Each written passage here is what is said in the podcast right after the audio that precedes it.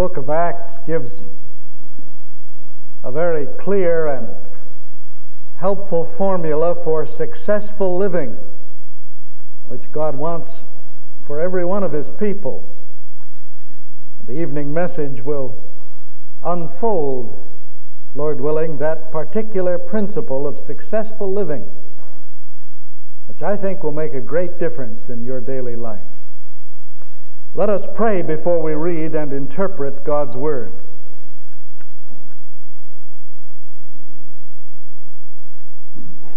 God of truth, reveal to these hearts of ours through the reading and meditation upon your truth those principles and insights, convictions, which you have for us from the foundation of the world, placed in your word. We would appropriate them, Lord. We would live by them. But we need your illuminating presence and work of your Spirit. Through Christ our Lord. Amen. Romans chapter 5, beginning at verse 1. Therefore, since we are justified by faith, we have peace with God through our Lord Jesus Christ. Through him we have obtained access to this grace in which we stand, and we rejoice in our hope of sharing the glory of God. More than that, we rejoice in our sufferings knowing that suffering produces endurance, and endurance produces character, and character produces hope, and hope does not disappoint us because God's love has been poured into our hearts through the Holy Spirit, which has been given to us. While we were yet helpless, at the right time, Christ died for the ungodly. Why, one will hardly die for a righteous man, though perhaps for a good man one will dare even to die. But God shows his love for us in that while we were yet sinners, Christ died for us. Since therefore we are now justified by his blood, much more shall we be saved by him from the wrath of God. For if while we were enemies we were reconciled to God by the death of his Son, much more now that we are reconciled shall we be saved by his life. Not only so, but we also rejoice in God through our Lord Jesus Christ, through whom we have now received our reconciliation. In the Advent series on the character of the God who sends his Son to be our Savior, we interrupted the progress of study in the book of Romans. Returning to that now, we find that it answers a question left at the end of the Advent series, which was how do we implement and take advantage of the character qualities we found in God over these six Sundays. What relation do they have to our daily life? You'll notice in your Bible that the chapter 5 begins after a blank space. There's a break there left in the English text to show that the subject matter has a transition here. The reason of the transition is that justification by faith has been clearly set forth and explained and supported from Scripture and from the life of Abraham and David. Now, Paul is addressing the same question we have at the end of the Advent series. Since these things are so, how do we take this theory this doctrine and actually implement it? What lasting, real effect does it have as we live out our life? And we find from this paragraph, verses 1 to 11, that four great privileges are given to us by virtue of God's gift of justification. In fact, we could go on to say that everything that a believer needs to live in this world is provided for him in God's gift of justification. That is, God has packaged right into the gift of justification by faith all the resources that a believer will need in his pilgrimage through life. We don't have to go to other schools of thought or ways of self improvement or mental gymnastics. We have only to return to our basis of justification by faith to find everything we need for effective daily living. What are those needs? Well, we need to be relieved of tension, don't we? And the tension being relieved is called here in chapter 5, verse 1 peace with God.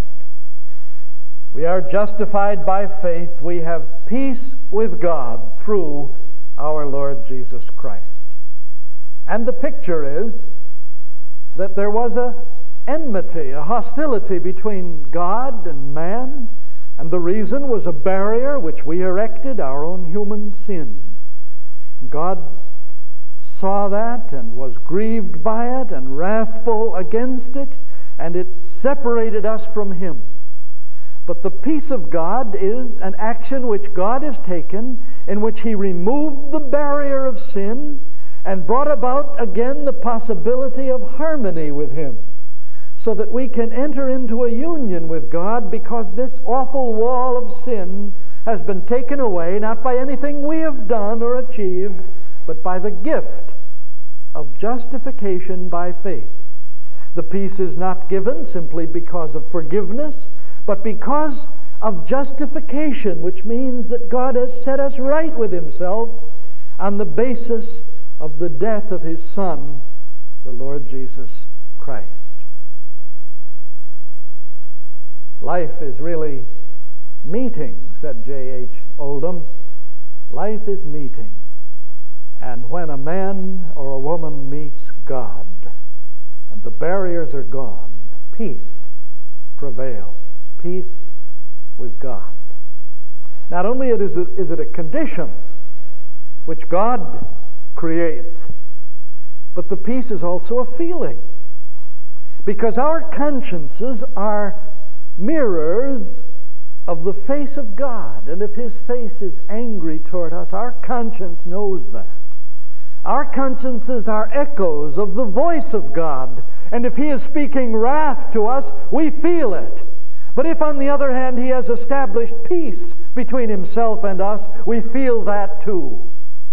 And so, not only is this an objective condition, but a subjective joy and rest and inner contentment because we know that in the past our sins are forgiven, that in the present all events are being overruled for good, and in the future nothing is going to be able to separate us from the love of God.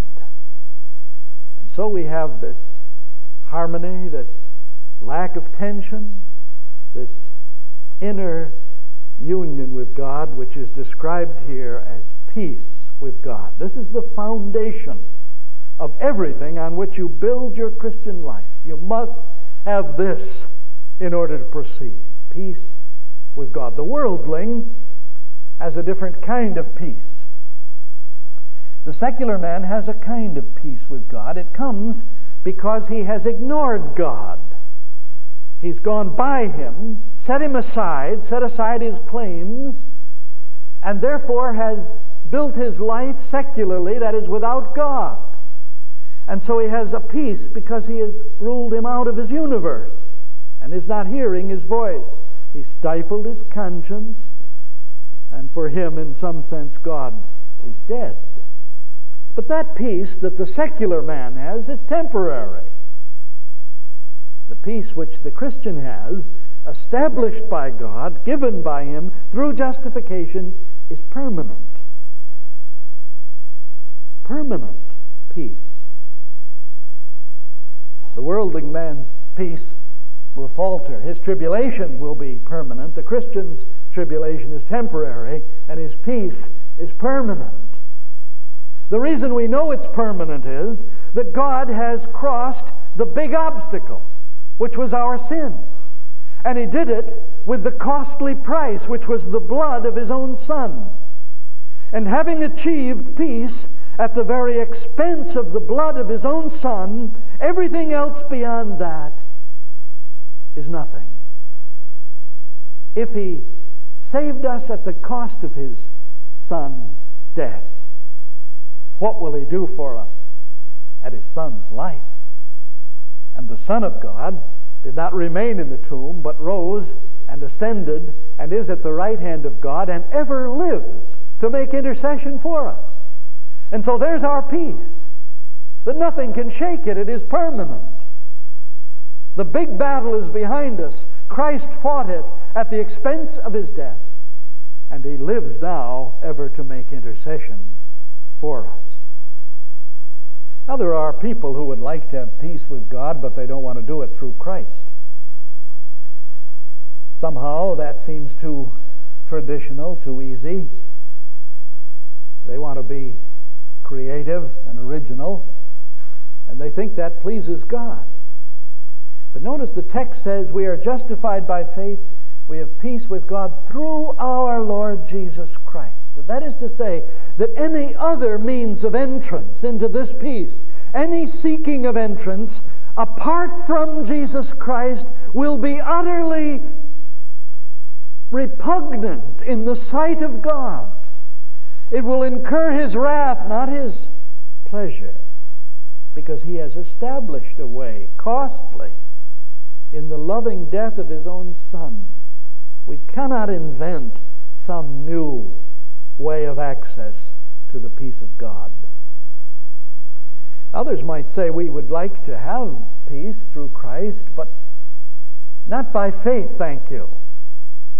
They would rather have it by following the example of Christ, or by doing the works of Christ, or by mystic meditation on Christ, or by some other means, but not by saving faith.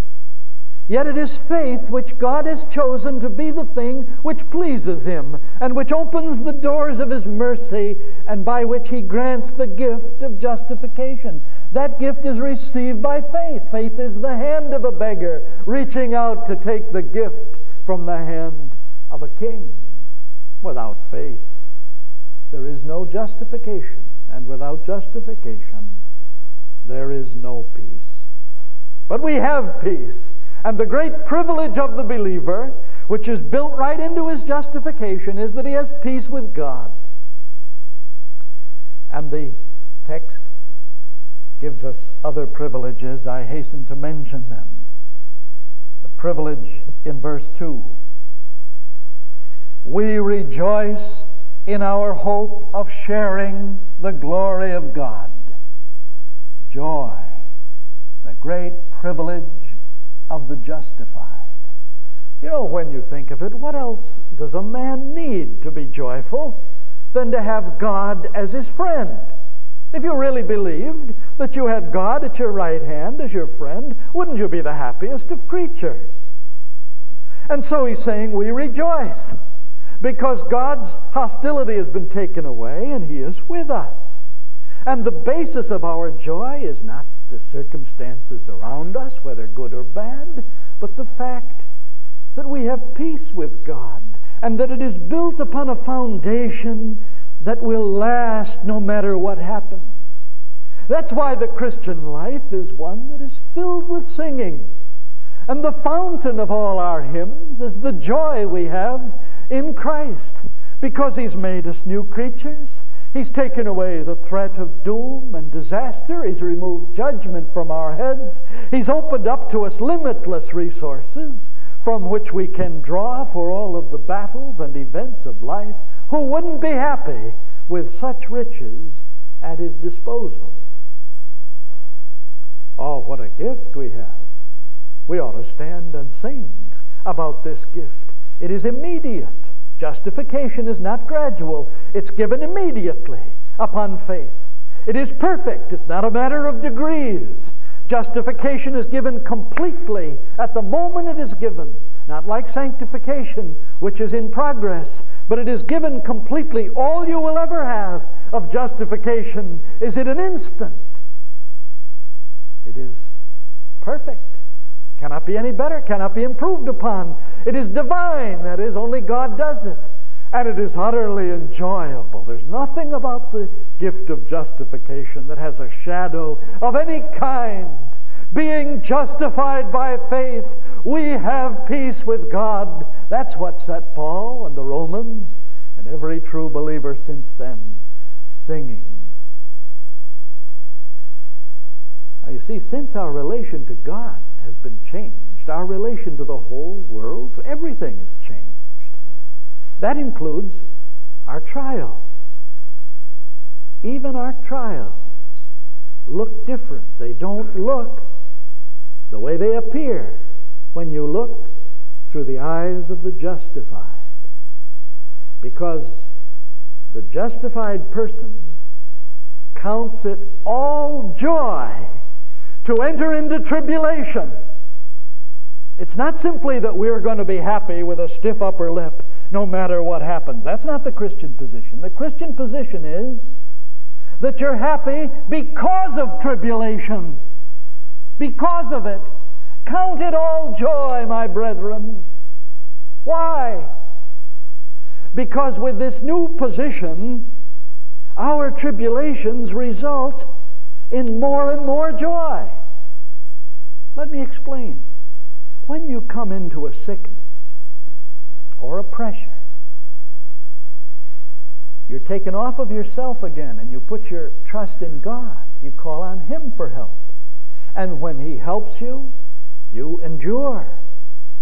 And when you see that you're enduring, you realize, yes, I really am in Christ. It does work. And you realize that your position in Christ is genuine and you have greater joy. And the cycle goes on and around. It's called the chain of Christian suffering, which means that suffering produces character, which produces hope. Well, the Christian does not look at suffering the way the world does, but he uses it to produce more joy and more testimony. That's why Paul wrote to us that by much tribulation we would enter into the kingdom of heaven. That God would try us as righteous to see whether we delighted only in Him or whether we really wanted His gifts. But when we see tribulation coming down the road, we open our arms and take it and use it for more joy. But we must hurry.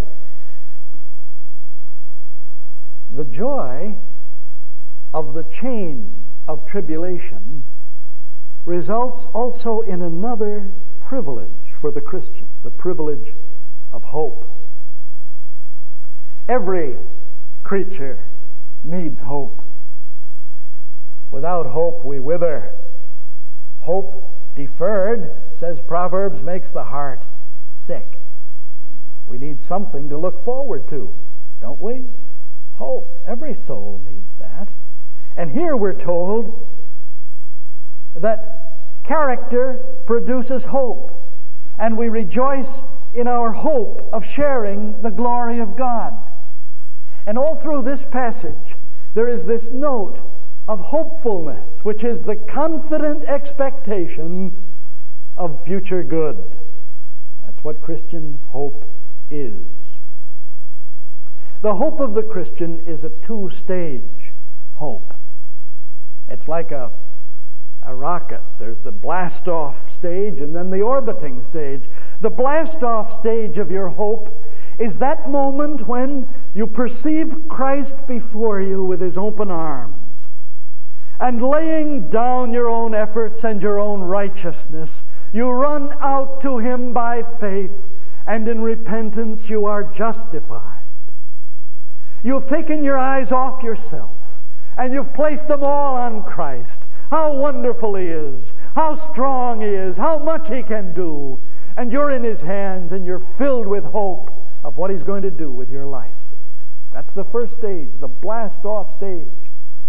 Then, after you're into the Christian life a while, and God wants you into the orbit of hope, He shows you how you have successfully endured trouble, how you have weathered temptation and testing. Now you're not looking so much to Christ, you're looking at yourself and you're seeing, yes, God has enabled me to come this far how good He is. That confirms your hope. You really are Christ's. It is working. And the hope goes to a deeper, more mature level of hope. This is your second hope, your orbiting hope. And so you have both these stages here the hope first of sharing the glory of God, and then hope from the wrath to come. The Christian has utterly no fear of the wrath of God because he is justified by faith. Since it is a gift of God that is given to us, from the very moment we receive God's justification, all those threatenings that are around us, from them we are preserved. And throughout our life, the wrath of God is held from us by the blood of Christ. And when we stand at last at the great white throne, and Christ says to some, Depart from me, for I never knew you, we know that He will not say such words to us. He will say to us, Come, ye blessed of my Father, enter into the kingdom prepared for you. The hope of the Christian is the confident expectation of future good. By which we mean that he who is able to keep us from falling will at the last present us faultless before the presence of his glory with exceeding great joy. Now, you see, if our hope were based upon our own performance, or our own achievement, or the constancy of our own love, we could have no great assurance of hope. Because while today I may behave acceptably and be worthy of escaping the wrath of God, who knows what tomorrow will bring? I may slip. And you have no hope if you are trusting in your own virtues and in your own righteousness. The only person who can have true hope is the one who's trusting only in the constancy of God's love as it is given in Jesus Christ. Did you know that without this hope, this true and genuine hope of Christ in justification, you cannot witness? If you don't have hope in your heart, you're no tool of witness because the person around you, he's despairing just like you are. The only witness that has any radiance and any value is the person who is utterly sure that he's free from the wrath to come. That one day Christ will stand before the Father and say, Here is Jim, my friend. See how like me he has become.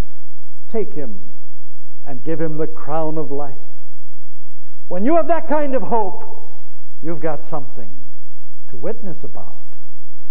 Get the hope which is your privilege. It is built into justification. It is yours to possess. And there is one last but very important resource given to us in this passage. We were made for love, but in our distortion, we have tarnished love and spoiled it, twisted its ideas, and redefined it to fit our own lusts. But the love of God has not changed. And we read here that God's love has been poured into our hearts through the Holy Spirit. Oh, do you see that? The King James is shed abroad, communicated freely, lavished upon us, not trickled, but freely given. This love of God has come into our hearts so that now we are conscious of His loving presence in us. We are persuaded within our hearts that we are the objects of the love of God. I don't think it does a great deal of good to say to someone, Smile, God loves you. There may be some usefulness in that. But the natural man, the man without Christ, cannot perceive God's love. He does not know himself as an object of the love of God. The only way that can be known is for one to have experienced the gift of justification. Then he can know himself loved of God, that precious and warm, cherished feeling. The eternal God who made me has also persuaded me of his great love. The love of God has been shed abroad in our hearts. Oh, everyone wants to, needs to, longs to be loved. And many of you are starving for love because you have not entered in to the privilege of the love that is already in your justification if you would but adopt and appropriate it for yourselves. And God chose an unprecedented, unparalleled example. It is as if He looked everywhere to try to find an illustration of His love, and He found it. Why, He said, some people might die for a good man or a good cause. But who would die for what is obnoxious and repulsive to him? For that one I will die. So while we were yet sinners, Christ died for us. And in this way, God set forth his love. The word means the same way that a merchant puts out his merchandise on the street so you can see it. He puts it all out there so you can see it. God commends his love to us. He characterizes his love by dying while we were sinners while we were spiritually helpless, so that there was no benefit to him from us.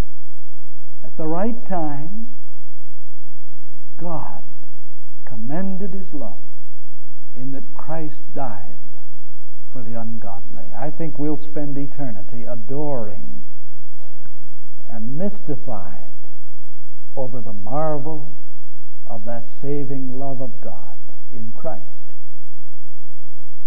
You see, that love forms the love with which we love each other. Having trouble loving your mate?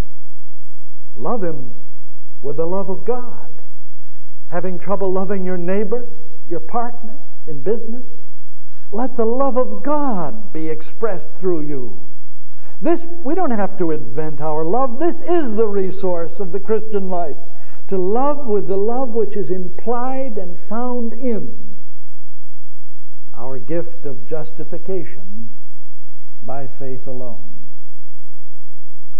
Oh, friends, these four privileges are all the legitimate effects of justification by faith. But many Christians live below their privileges. They are weak Christians because they do not take advantage of all that God has provided for them. They limp and halt when they should mount up with wings as eagles. Is that you? Do you have but a weak perception of joy in the midst of suffering, of love, of hope, of peace? A little faith will bring your soul to heaven but I call you today to a great faith to bring heaven into your soul so that you can live now in the world with this justification forming the great foundation and resource with which you approach everyday living. If today there's one or more here who have not known the blessing of justification by faith, I call you to it. It is God's work, yes, His gift. But you are not passive. You're not a block of wood in the carpenter's hands. No. The command from God is Be ye reconciled to God. You must repent. You must get a conviction of your sin. Realize how your sin has separated you from God, and with tears of repentance, bring it to Christ and offer it up to Him. It's all you have to give. And He will point to the wounds in His hands and in His side, the nail prints, the crown of thorns, and He will say, I do not condemn you. Go and sin no more.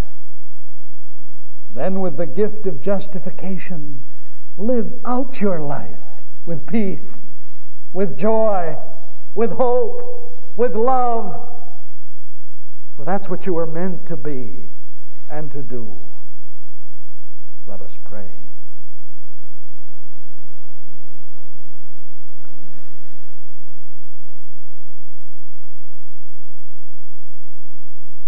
Gracious and loving Father how richly you have provided for us an entrance into these marvelous privileges. How weakly we have appropriated them. How dimly we have lived the Christian life in the midst of such plenty. Grant, O Lord, that your servants gathered here in worship and praise may have a new grasp on the peace you have afforded them in justification, a new joy that you have given them by your divine action, a new hope because of the permanence of what you have done in Christ, and a new love as they ponder the wonder of the gift of your Son, the Lord Jesus Christ. Let the unredeemed heart embrace you too and find the gift of justification to be utterly adequate through all their days. Now may the Lord bless you and keep you. The Lord make his grace to shine upon you and be gracious unto you. The Lord lift up the light of his countenance upon you and give you peace, now and forevermore. Amen.